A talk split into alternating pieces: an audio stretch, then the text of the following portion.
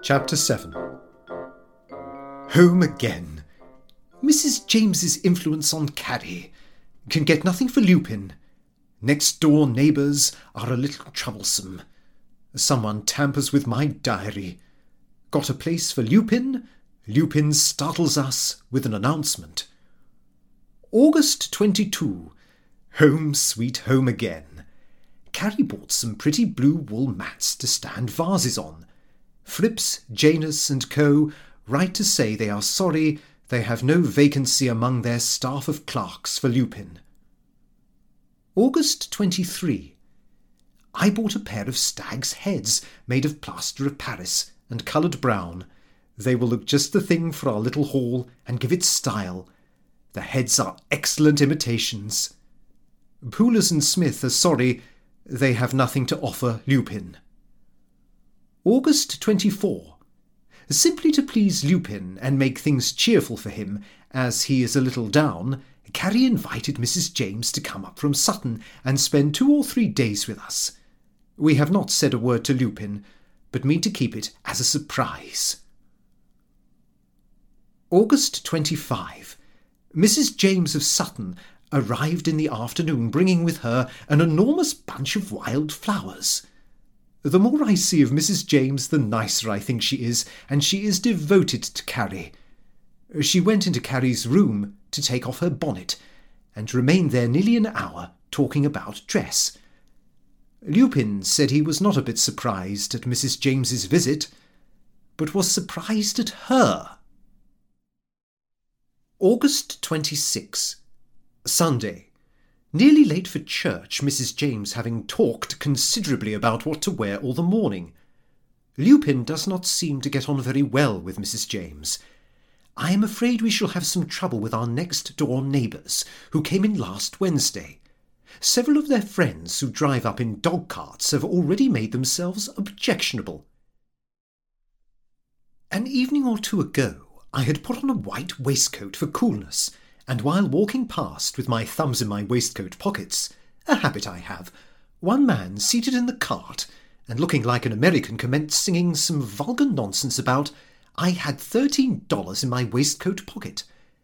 I fancied it was meant for me, and my suspicions were confirmed, for while walking round the garden in my tall hat this afternoon, a throw-down cracker was deliberately aimed at my hat and exploded on it like a percussion cap. I turned sharply, and am positive I saw the man who was in the cart retreating from one of the bedroom windows. August twenty-seventh. Carrie and Missus James went off shopping, and had not returned when I came back from the office. Judging from the subsequent conversation, I am afraid Missus James is filling Carrie's head with a lot of nonsense about dress. I walked over to Gowings and asked him to drop in to supper, and make things pleasant.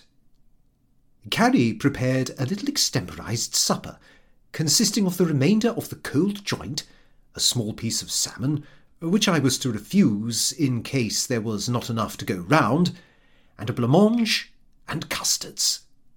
There was also a decanter of port, and some jam puffs on the sideboard. Missus James made us play rather a good game of cards called muggings. To my surprise, in fact disgust, Lupin got up in the middle and, in a most sarcastic tone, said, "Pardon me, this sort of thing is too fast for me. I shall go and enjoy a quiet game of marbles in the back garden." Things might have become rather disagreeable, but for Gowing, who seems to have taken to Lupin, suggesting they should invent games. Lupin said, "Let's play monkeys." He then led Gowing all round the room, and brought him in front of the looking-glass. I must confess I laughed heartily at this. I was a little vexed at everybody subsequently laughing at some joke which they did not explain, and it was only on going to bed I discovered I must have been walking about all the evening with an antimacassar on one button of my coat-tails. August twenty-eighth. found a large brick in the middle bed of geraniums, evidently come from next door. Pattles and Pattles can't find a place for Lupin. August twenty-ninth. Missus James is making a positive fool of Carrie. Carrie appeared in a new dress, like a smock frock. She said, "Smocking was all the rage." I replied it put me in a rage. She also had on a hat as big as a kitchen coal scuttle, and the same shape. Missus James went home, and both Lupin and I were somewhat pleased. The first time we have agreed on a single subject since his return. Merkins and Son write they have no vacancy for Lupin. October thirtieth. I should very much like to know who has wilfully torn the last five or six weeks out of my diary. It is perfectly monstrous. Mine is a large scribbling diary with plenty of space for the record of my everyday events, and in keeping up that record I take, with much pride, a great deal of pains. I asked Carrie if she knew anything about it. She replied it was my own fault for leaving the diary about with a charwoman cleaning and the sweeps in the house. I said that was not an answer to my question. This retort of mine, which I thought extremely smart, would have been more effective had I not jogged my elbow against a vase on a table temporarily placed in the passage, knocked it over, and smashed it. Carrie was dreadfully upset at this disaster, for it was one of a pair of vases which cannot be matched, given to us on our wedding day by Missus Burtzit, an old friend of Carrie's cousins, the Pommertons, late of Dalston. I called to Sarah and asked her about the diary. She said she had not been in the sitting-room at all. After the sweep had left, Missus Birrell, the charwoman, had cleaned the room and lighted the fire herself. Finding a burnt piece of paper in the grate, I examined it and found it was a piece of my diary. So it was evident someone had torn my diary to light the fire. I requested Missus Birrell to be sent to me tomorrow. October thirty-first. Received a letter from our principal, Mister Perkupp, saying that he thinks he knows of a place at last for our dear boy Lupin. This, in a measure, consoles me for the loss of a portion of my diary, for I am bound to confess the last few weeks have been devoted to the record of disappointing answers received from people to whom I have applied for appointments for Lupin. Missus Birrell called, and in reply to me said, "She never see no book, much less take such a liberty to touch it." I said I was determined to find out who did it, whereupon she said she would do her best to help me. But she remembered the sweep lighting the fire with a bit of the echo.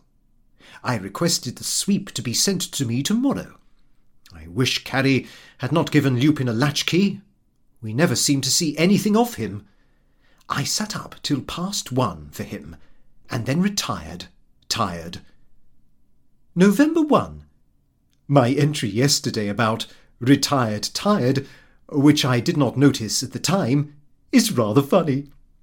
If I were not so worried just now, I might have had a little joke about it.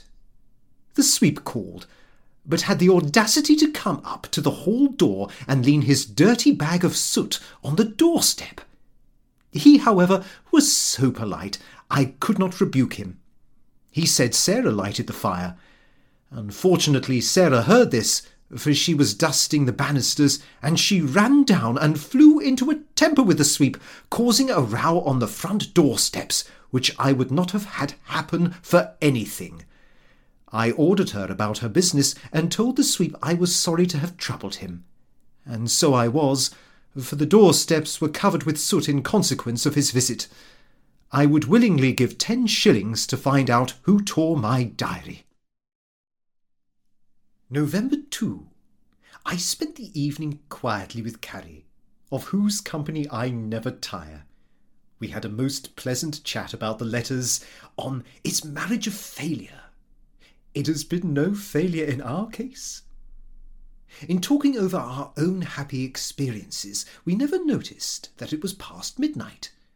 We were startled by hearing the door slam violently. Lupin had come in. He made no attempt to turn down the gas in the passage, or even to look into the room where we were, but went straight up to bed, making a terrible noise. I asked him to come down for a moment, and he begged to be excused, as he was deadbeat, an observation that was scarcely consistent with the fact that, for a quarter of an hour afterwards, he was positively dancing in his room and shouting out, "See me dance the polka!" or some such nonsense. November third. Good news at last. Mister Perkupp has got an appointment for Lupin, and he is to go and see about it on Monday. Oh, how my mind is relieved! I went to Lupin's room to take the good news to him, but he was in bed, very seedy, so I resolved to keep it over till the evening. He said he had last night been elected a member of an amateur dramatic club called the Holloway Comedians, and though it was a pleasant evening, he had sat in a draught and got neuralgia in the head. He declined to have any breakfast, so I left him. In the evening I had up a special bottle of port, and Lupin being in for a wonder, we filled our glasses, and I said, "Lupin, my boy, I have some good and unexpected news for you. Mister Perkupp has procured you an appointment." Lupin said, "Good biz," and we drained our glasses. Lupin then said, "Fill up the glasses again, for I have some good and unexpected news for you." I had some slight misgivings, and so evidently had Carrie, for she said, "I hope we shall think it good news." Lupin said, "Oh, it's all right. I'm engaged to be married."